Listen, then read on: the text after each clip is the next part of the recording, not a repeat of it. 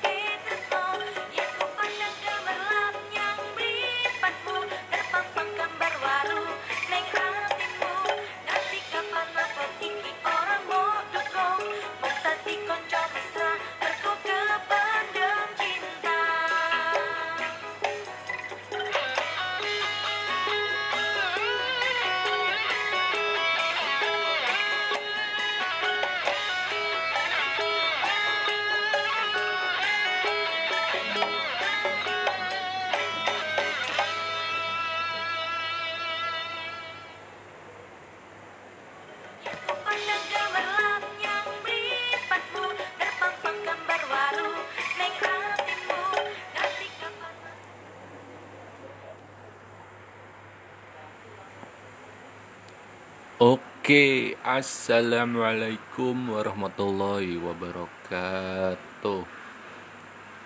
Oke, selamat malam dan selamat beristirahat. Oke, malam ini saya apa ya? Agak telat gitu siarannya karena kan berhubung ini sudah tengah malam gitu memasuki tengah malam jadi uh, ya telat gitu saya siarannya gitu.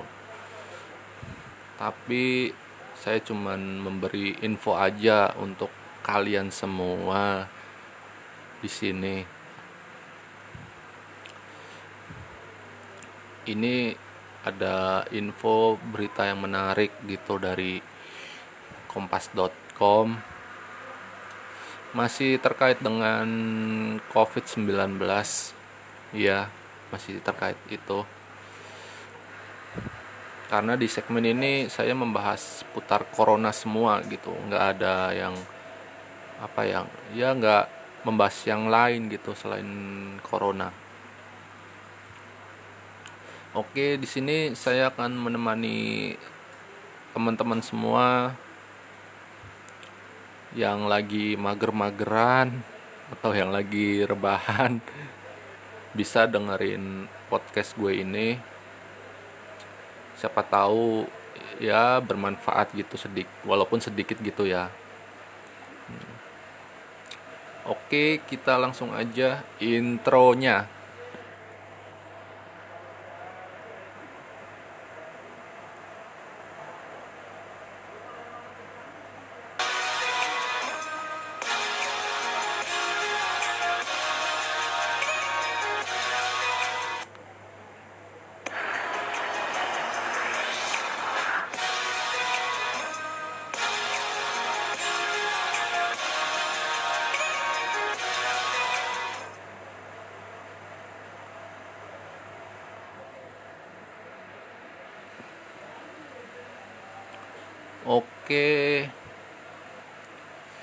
Kali ini saya akan membacakan berita dari kompas.com. Oke, sebelumnya tadi kan saya sudah putar lagu ya. Mohon maaf nih.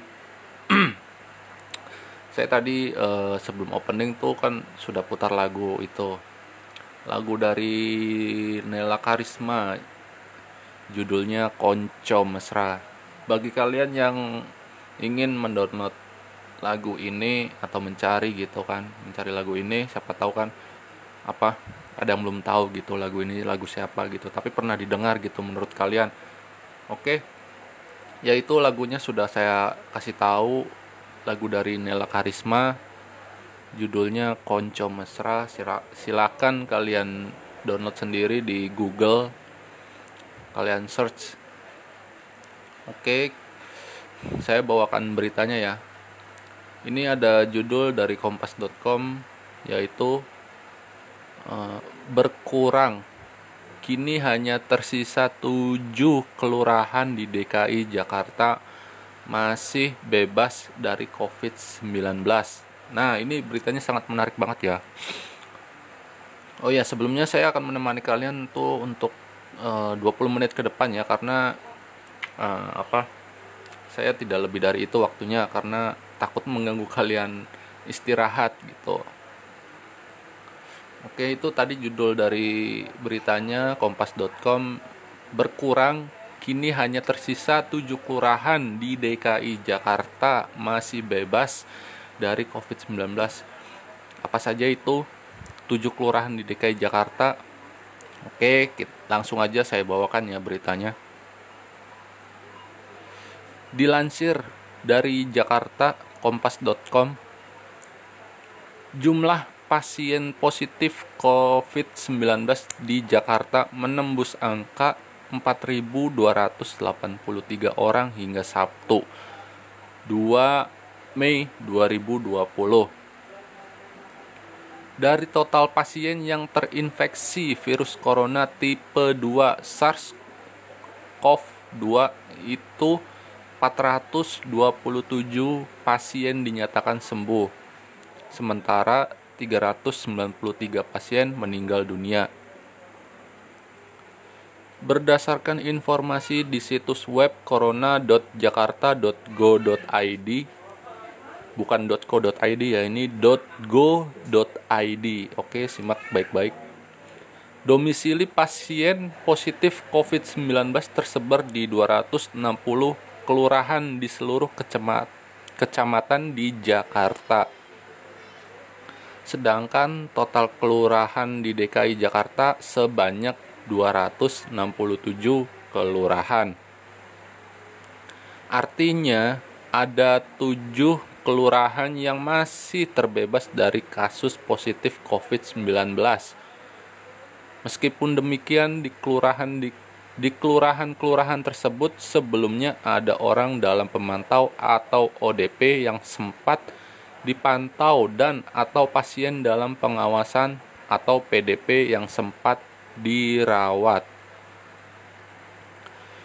Dari tujuh kelurahan, kini tinggal dua kelurahan yang memiliki ODP dan PDP, yakni satu ODP yang masih dipantau di Pulau Panggang Kepulauan Seribu dan satu PDP yang masih dirawat beralamat di Kuningan Barat, Jakarta Selatan.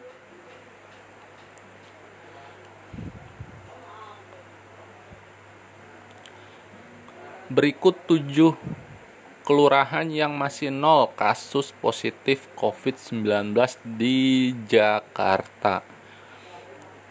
Nah, di sini ada tu ada tujuh tujuh kelurahan yang masih nol kasus positif COVID-19.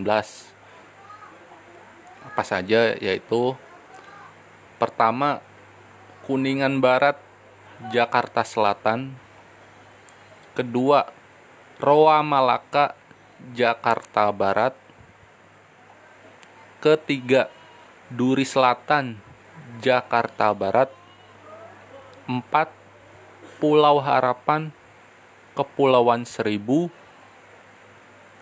5 Pulau Panggang Kepulauan Seribu 6 Pulau Pari Kepulauan Seribu dan yang terakhir atau yang ketujuh Pulau Untung Jawa Kepulauan Seribu. Oke itu sudah apa?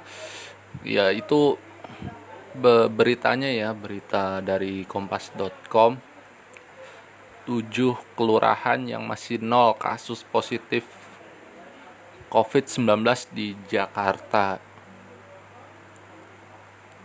Saya akan memutarkan apa ya? Satu lagu nih. Ini lagu mengenang apa ya? Mengenang saya itu yang uh, berada tinggal di Jogja gitu. Karena Jogja itu termas merupakan tuh apa ya merupakan kota yang memang sulit gitu. Maksudnya sulit dalam arti itu sulit dikenang gitu.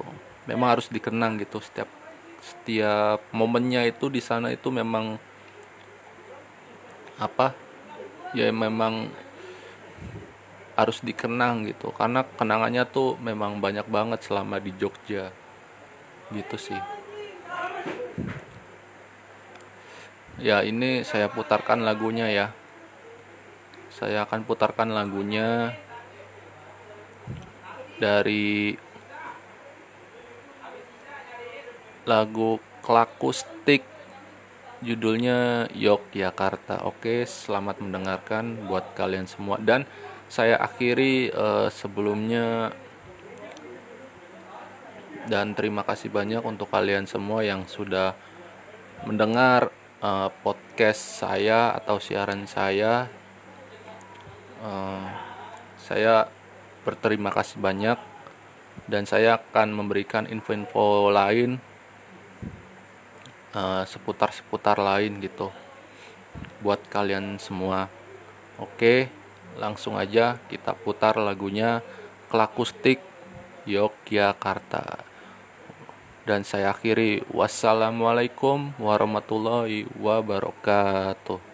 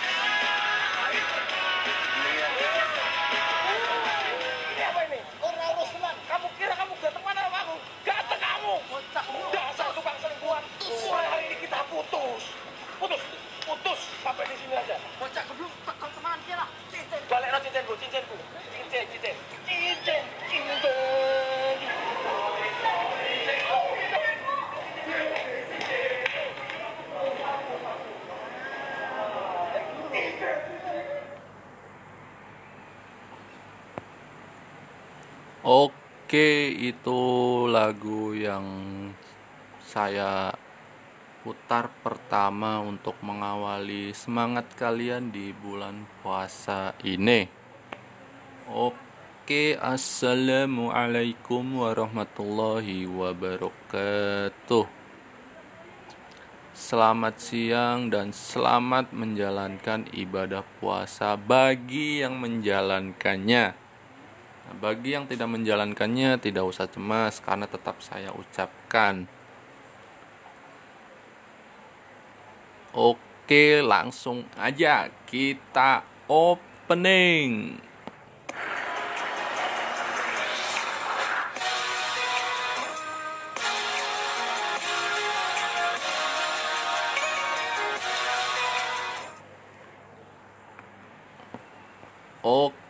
Oke, kali ini saya akan membawakan berita dari virus corona juga ya. Masih apa judulnya masih virus corona. Dan saya juga akan menemani Anda untuk 20 menit ke depan. Berarti sekarang kan jam seka sekarang itu jam 14.45. Berarti kalau ditambah 20 menit sekitar eh, berapa ya? Berarti sekitaran jam 3 ya, jam 3 lewat. Oke, Kali ini saya akan membawa berita menarik nih dari sumber kompas.com.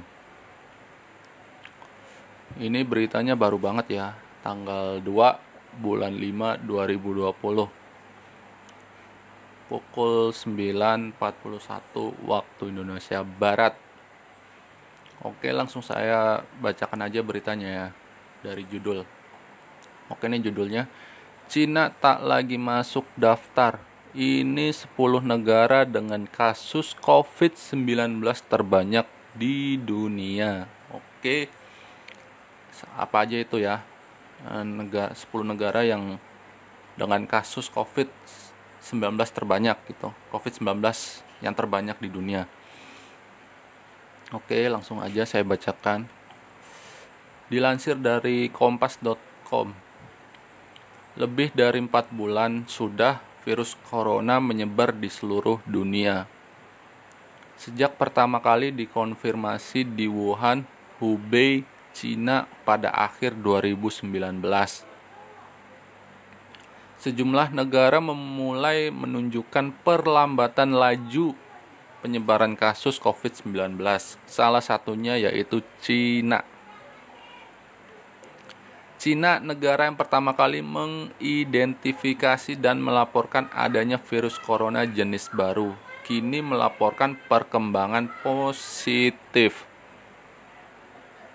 Setelah mencabut lockdown di beberapa wilayah pada awal April, beberapa waktu lalu dilaporkan bahwa pasien COVID-19 di rumah sakit di Wuhan telah semuanya dipulangkan. Secara nasional, jumlah kasus baru yang dilaporkan setiap harinya di Cina juga telah mengalami penurunan dalam minggu-minggu terakhir ini. Melansir Worldometers Sabtu 2 Mei 2020, jumlah total kasus virus corona yang tercatat di Cina hingga kini yaitu 82.874 kasus. Dari jumlah tersebut, 4.633 orang meninggal dunia dan 77.642 pasien telah dinyatakan sembuh. Sementara itu jumlah kasus aktif adalah 599 pasien dengan 500 61 orang berada dalam kondisi ringan dan 38 orang dalam keadaan serius. Berdasarkan angka-angka tersebut, Cina sudah tidak lagi termasuk 10 negara yang mencatatkan kasus COVID-19 terbanyak di dunia. Berdasarkan data Worldometers, berikut 10 negara yang kini mencatatkan kasus COVID-19 terbanyak. Oke, penasaran kan? negara mana aja gitu yang mencatat kasus COVID terbanyak. Oke, yang pertama Amerika Serikat. Jumlah kasus COVID-19 terbanyak di dunia kini dicatatkan di Amerika Serikat yaitu dengan 1.129.059.000 kasus. Ada 65.711 kasus kematian yang telah terjadi dan 161.551 pasien telah dinyatakan sembuh. Oke, next yang kedua. Spanyol. Di Spanyol, jumlah kasus virus corona yang dikonfirmasi adalah 242.988. Dari jumlah tersebut, 24.824 orang telah meninggal dunia dan 142.250 pasien dinyatakan sembuh. Oke, next yang ketiga, Italia. Jumlah kasus COVID-19 yang dicatatkan Italia adalah 207.428 kasus. Dari jumlah itu 28.236 orang meninggal dunia dan 78.249 pasien sembuh. Oke, next yang keempat, Inggris. Di Inggris jumlah kasus virus di Inggris jumlah kasus virus corona yang telah dikonfirmasi adalah 178.685 kasus. Dari jumlah tersebut 27.583 orang meninggal dunia dan 892 pasien dinyatakan sembuh. Oke, next yang kelima. Jumlah kasus COVID-19 yang dicatatkan di Prancis adalah 167.346 kasus. Jumlah korban meninggal dunia tercatat 24.594 orang dan 50.212 pasien telah dinyatakan sembuh. Oke, next yang keenam. Jerman. Di Jerman, jumlah kasus virus corona yang telah dikonfirmasi adalah 164.077 kasus. Dari jumlah tersebut, 6.736 orang meninggal dunia dan 126.900.000 pasien dinyatakan sembuh. Oke, next yang ketujuh, Turki. Jumlah kasus COVID-19 yang telah dikonfirmasi di Turki adalah 122.392 kasus. Sebanyak 3.258 orang meninggal dunia dan 53.808 pasien telah dinyatakan sembuh. Oke, next yang ke-8 ada Rusia. Di Rusia, jumlah kasus virus corona yang telah dikonfirmasi adalah 114.431 kasus. Dari jumlah tersebut, 1.169 orang meninggal dunia dan 13.220 pasien dinyatakan sembuh. Oke, next yang ke-9, Iran. Jumlah kasus COVID-19 yang telah dilaporkan di Iran adalah 95.646 kasus. Ada 6.091 kasus kematian yang telah terjadi dan 76.318 pasien telah dinyatakan sembuh. Oke, next yang terakhir ya, ini yang ke-10. Brazil di Brazil, jumlah kasus virus corona yang telah dikonfirmasi adalah 92.109. Dari jumlah tersebut, 6.410 orang meninggal dunia dan 38.039 pasien dinyatakan sembuh. Oke, itu 10 negara yang ter eh, terbanyak kasus terbanyak ya kasus COVID-19 terbanyak di dunia. Ada 10 negara. Karena Cina sudah tidak masuk lagi daftar di 10 negara itu. Oke. Sepertinya ya sudah mau selesai ya karena sudah pengen memasuki waktu apa waktu asar. Dan saya rasa cukup saya akhiri ya. Itulah berita yang bisa saya sampaikan dari sumber kompas.com oke langsung aja kita akhiri dengan apa dengan lagu-lagu ya yang eh, enak gitu.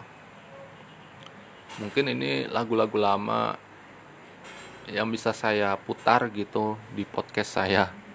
Oke ini ada lagu dari King Kong dengan judul Cari Wanita. Oke langsung aja. Aku cari wanita Siap susah enam bulan saja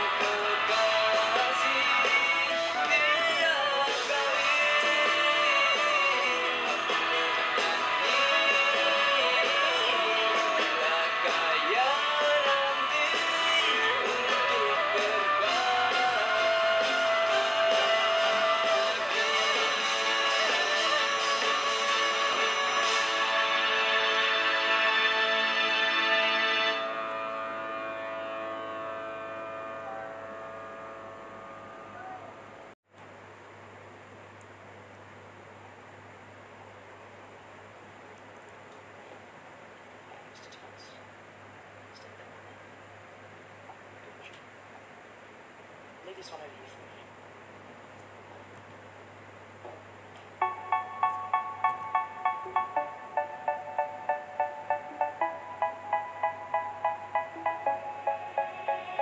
They say, oh.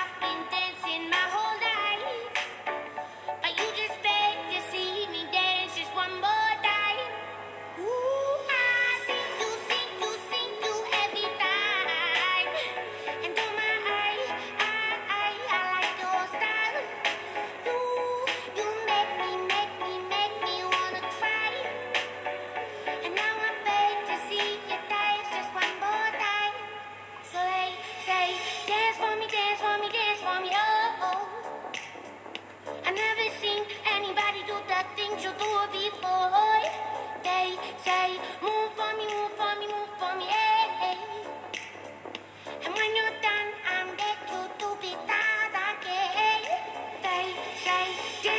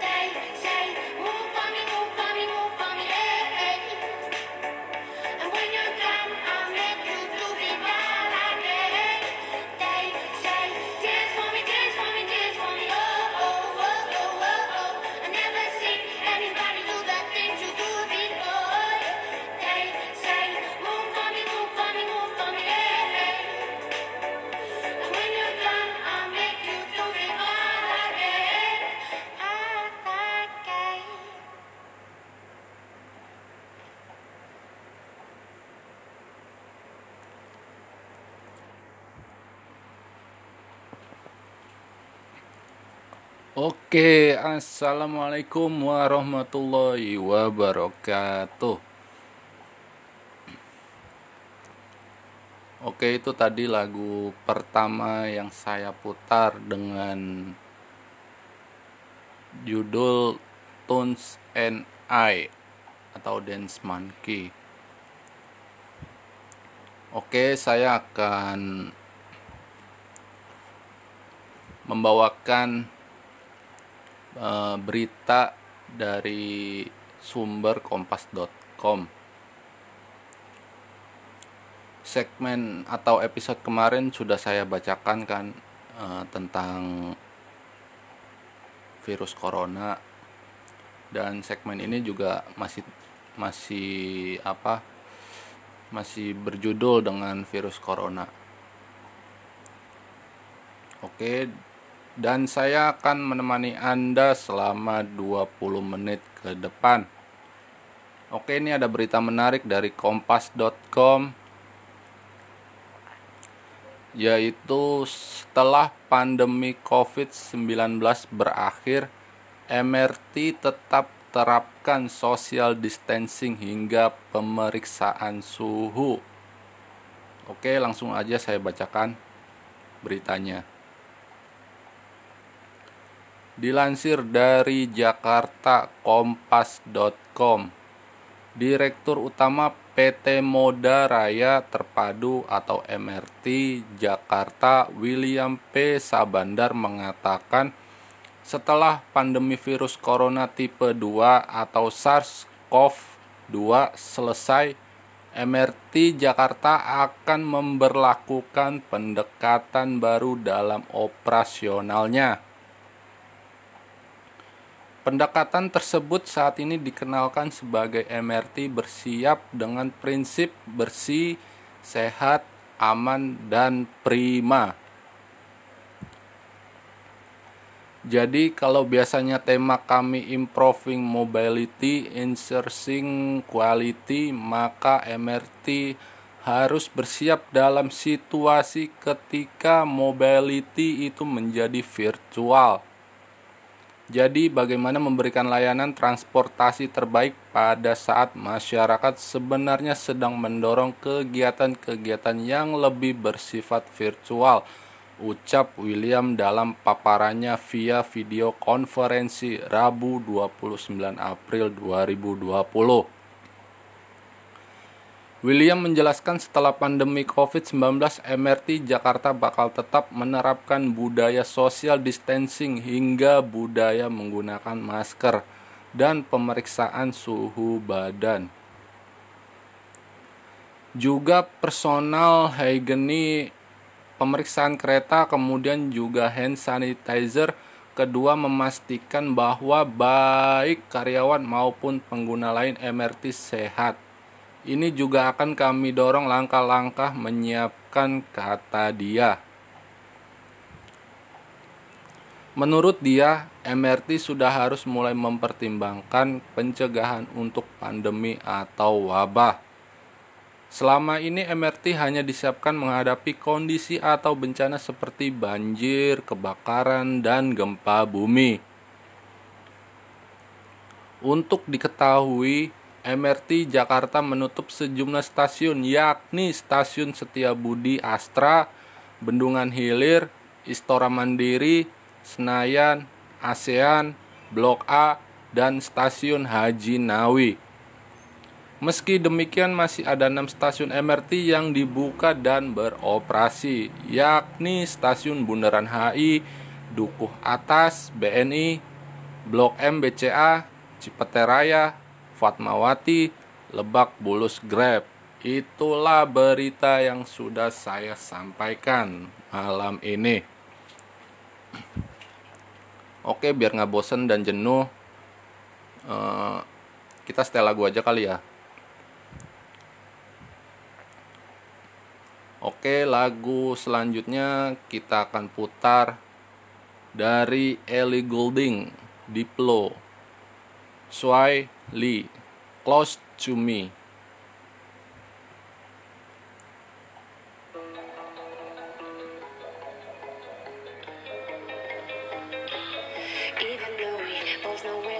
And we start each other's fires, we just know that we'll be alright.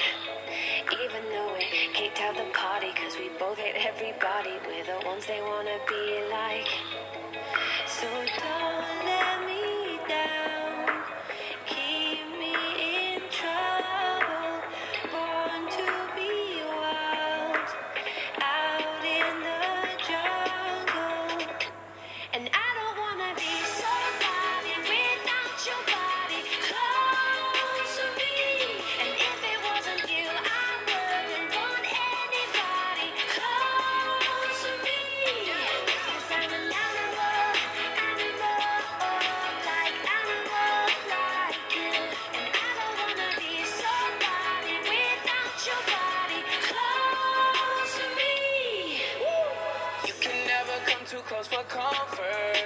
To cut my bitch off, she being stubborn. I make it known I fuck with you, not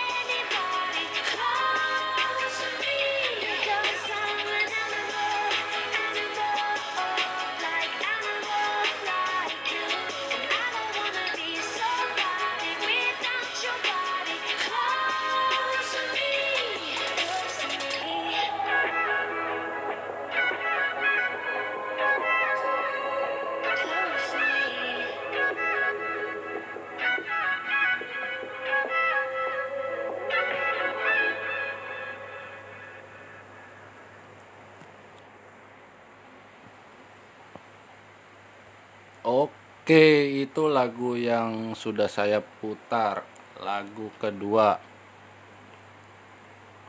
Oke, saya bacakan saya akan membacakan tips uh, agar kita bisa menjaga kesehatan selama bulan Ramadan di tengah corona. Oke, langsung aja saya bacakan tips menjaga kesehatan selama bulan Ramadan di tengah corona. Tidak terasa bulan Ramadan sudah di depan mata, tiba waktunya bagi umat Islam untuk menunaikan puasa dan memperbanyak ibadah di bulan yang suci ini. Agar bisa menjalani Ramadan semaksimal mungkin kita perlu berupaya untuk menjaga kesehatan tubuh. Sambil mengikuti tatanan berpuasa yang memang menyehatkan, kita juga perlu melakukan hal-hal lain yang bisa membantu beradaptasi dan membuat badan terasa bugar di sepanjang bulan suci. Hal ini diperlukan terutama karena kali ini kita akan beribadah sambil berhati-hati menghadapi pandemi COVID-19. Lebih dari biasanya, kita perlu memiliki gaya hidup yang baik agar tubuh tetap sehat selama beribadah. Secara umum ada beberapa hal yang bisa kita lakukan untuk menjaga kesehatan selama Ramadan. Di antaranya dengan tetap mengonsumsi makanan bergizi, beristirahat yang cukup, juga memiliki gaya hidup yang teratur. Selain itu, kita juga perlu untuk memperhatikan kondisi kesehatan khusus yang dimiliki sebelumnya sekaligus tetap berolahraga pada saat yang memungkinkan. Selengkapnya berikut tips untuk menjaga kesehatan selama bulan Ramadan di tengah corona. Oke, yang pertama, tetap mengkonsumsi makanan bergizi. Selama bulan Ramadan, pola makan kita akan berubah tak seperti biasanya kita hanya akan makan besar dua kali sehari, yaitu pada sahur dan berbuka. Oleh karena itu, kita harus memastikan untuk tetap mengonsumsi makanan yang bergizi dalam kedua kesempatan tersebut. Sebisa mungkin, kita perlu mengonsumsi makanan yang sehat dan membantu meningkatkan kekebalan tubuh di antaranya seperti daging, sayuran, dan buah-buahan yang kaya akan protein dan vitamin. Bila diperlukan, kita juga bisa mencoba menjaga kesehatan dengan mengkonsumsi vitamin-vitamin tertentu. Sebisa mungkin usahakan untuk tidak terlalu banyak mengonsumsi makanan olahan di bulan puasa ini sebab makanan olahan termasuk fast food dan beberapa makanan kalengan cenderung memiliki jumlah nutrisi yang lebih sedikit. Seperti disarankan UNICEF bila mengkonsumsi makanan kalengan di tengah pandemi corona ini, usahakanlah untuk memilih makanan yang bergizi seperti kacang-kacangan, kalengan, ataupun sarden. Yang penting jangan dikacangin Oke, next yang kedua. Perhatikan kondisi kesehatan khusus. Selama bulan Ramadan kita juga perlu memperhatikan kondisi kesehatan khusus yang dialami. Misal bagi Anda yang kerap bermasalah dengan mah atau gastritis agar puasa lancar, lancar hindari mengkonsumsi makanan yang bisa membuat kondisi ini kambuh Artinya, Anda perlu membatasi makanan yang terlalu pedas dan berminyak maupun minuman seperti kopi dan soda. Bila pun ingin mengkonsumsinya, usahakan untuk hanya mengambil dalam jumlah sedikit. Selain itu, Anda yang memiliki kondisi kesehatan khusus lainnya bisa juga untuk berkonsultasi terlebih dahulu dengan dokter sebelum menjalani puasa. Ini dimaksud ini dimaksudkan agar kita tetap bisa mengonsumsi obat-obatan atau vitamin yang diperlukan selama puasa berlangsung agar kesehatan tubuh tetap terjaga. Oke, next yang ketiga, tetap berolahraga. Tak cuma itu, kita juga bisa menjaga kesehatan dengan tetap berolahraga di masa Ramadan ini. Tidak perlu mencoba olahraga yang terlalu berat, asalkan badan tetap berkeringat dan bergerak. Misal dengan melakukan body weight training yang ringan ataupun yoga.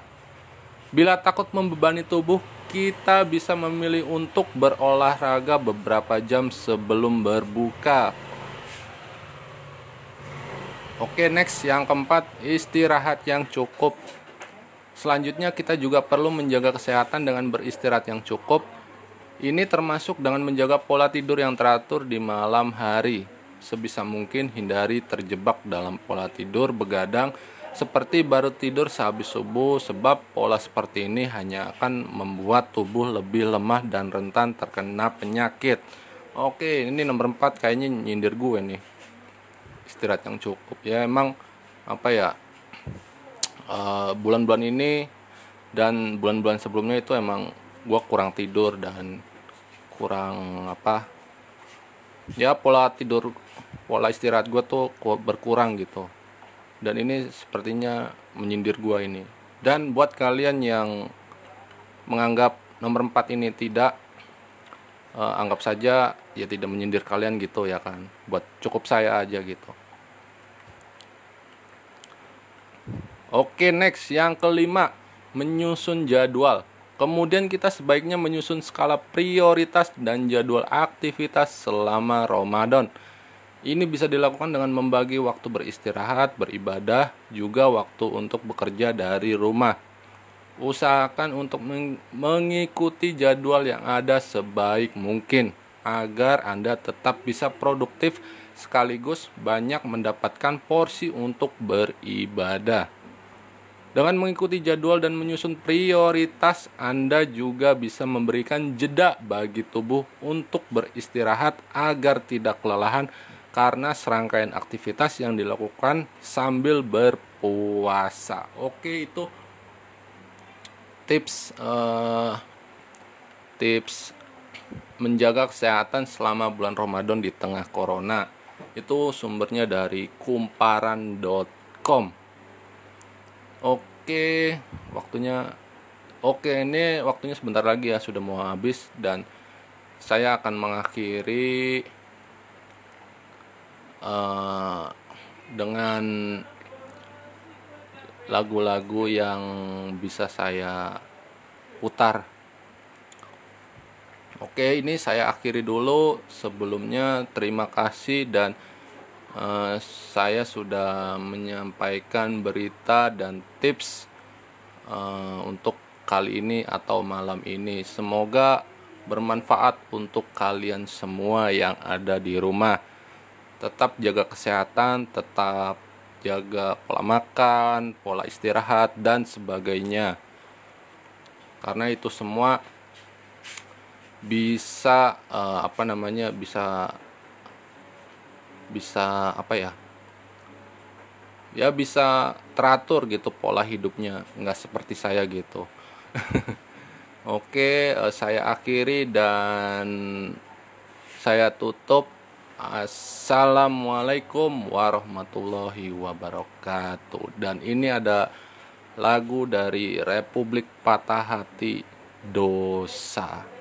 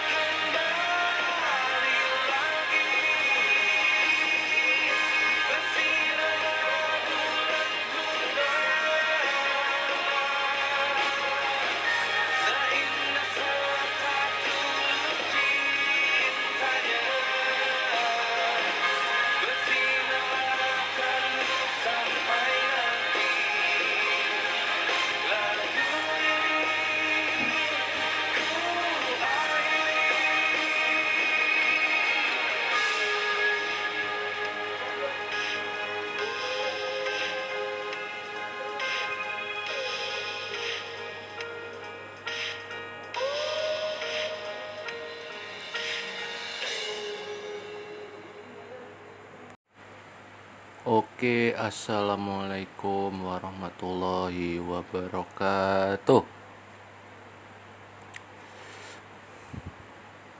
Oke, eh, udah pada sahur belum nih? Eh, kalau belum sahur, mending kalian sahur dulu dan eh, makan makanan yang cukup ketika nanti puasa dan bisa sehat. Dan untuk yang belum sahur, eh, sebaiknya sahur dulu, kemudian makan, minum dan segala macam. Karena kita masih ada waktu eh, s- 30 menit lah untuk menuju imsak. Oke, yang sudah yang sudah sahur selamat bersahur atau selamat menikmati sahur. Oke. Kita akan opening dulu.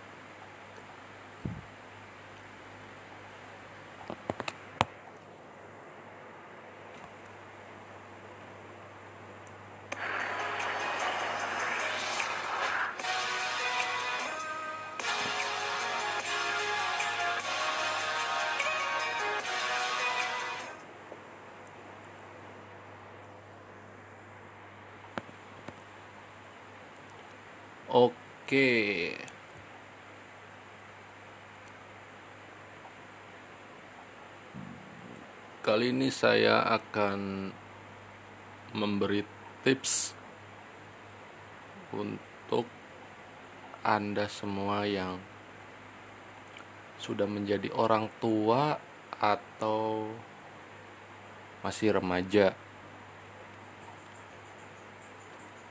Karena di sini kita apa ya?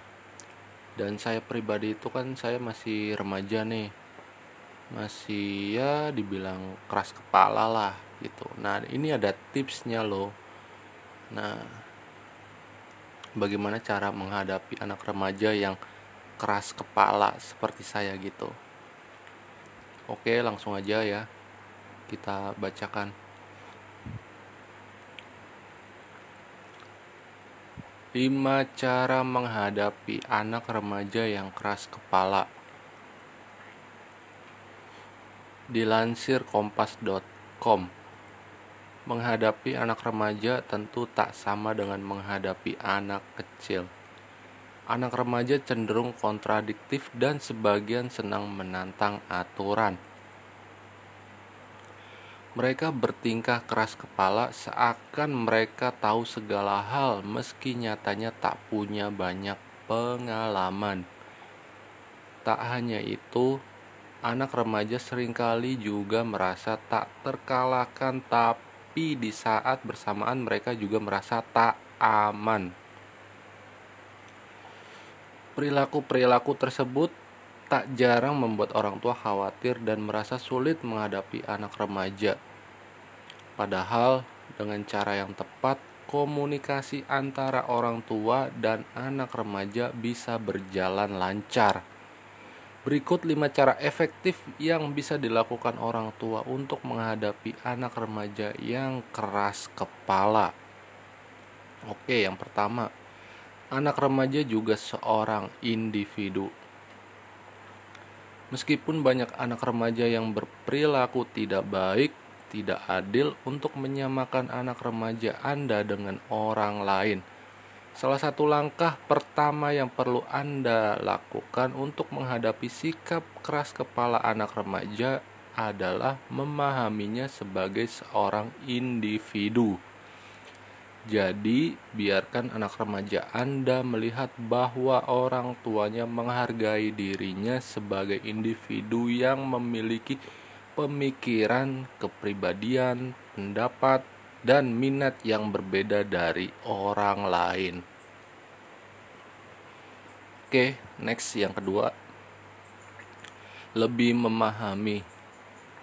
Sebagai orang tua mungkin berpikir bahwa Anda mengenal anak remaja Anda, tetapi seberapa baik sebenarnya orang tua mengenalnya?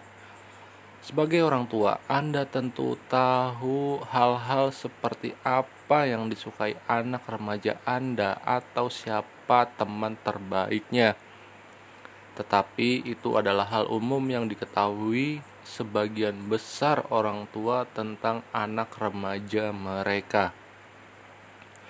Cobalah memahami aspek yang lebih penting dari kehidupan mereka, seperti apa yang membuatnya malu, apa yang dia lakukan ketika dia sedih atau kesepian, siapa yang dia pilih untuk berbagi kekhawatirannya, apa yang membuatnya takut atau apa yang dia khawatirkan dan sebagainya.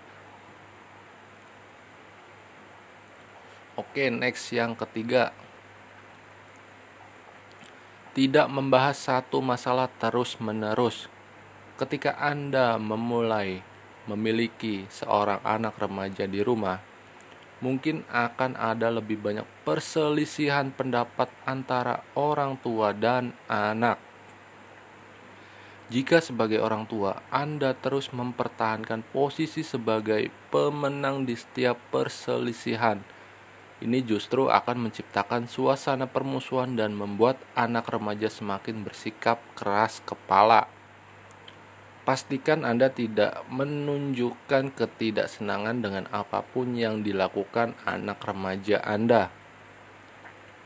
Pilih topik tertentu sesuai kebutuhan dan pentingnya Misalnya, jangan jangan mengomentari semua pilihan pakaiannya, meskipun Anda tak menyukainya.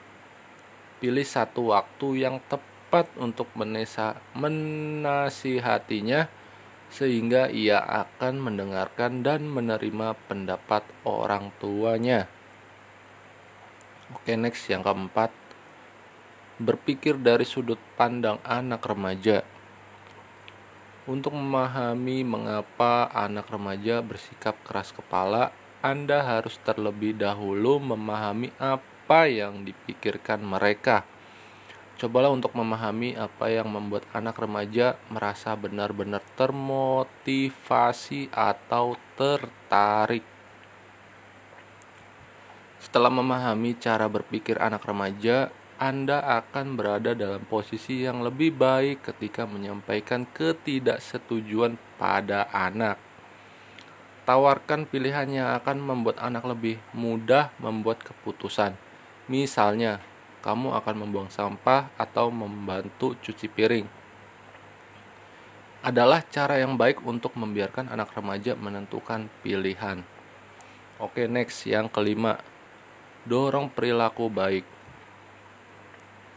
Anak remaja mungkin keras kepala, tetapi itu adalah fase pertumbuhan yang pasti akan berlalu. Pastikan bahwa dalam kemarahan Anda sebagai orang tua terhadap sikap keras kepalanya tidak mengabaikan hal-hal positif. Meski saat ini Anda merasa sangat kesal dengan perilakunya, jangan lupakan bahwa ia tentu memiliki nilai kebaikan dan prestasi yang membuat Anda merasa bangga.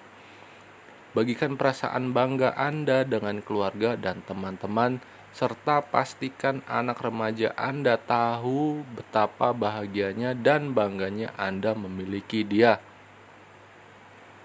Pamerkan prestasi atau keahliannya misalnya dengan memajang karya seni buatannya atau memajang piala yang telah dimenangkan oleh anak. Usia remaja dipenuhi dengan banyak perubahan dan penyesuaian. Wajar jika hal ini membuat anak remaja menjadi keras kepala. Jangan menjadi musuhnya, tetapi hadapi dengan cara yang tegas namun lembut. Oke, itulah tips uh, tips 5 cara menghadapi anak remaja yang keras kepala seperti saya gitu. Oke. Dan saya akhiri ya, soalnya sudah mendekati sahur. Eh sudah mendekati apa imsak kemudian subuh.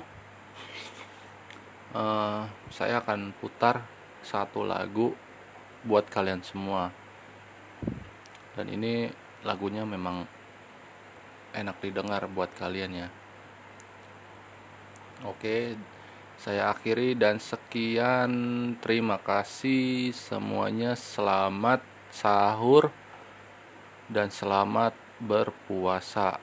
Wassalamualaikum warahmatullahi wabarakatuh. Ini lagu dari Jikustik puisi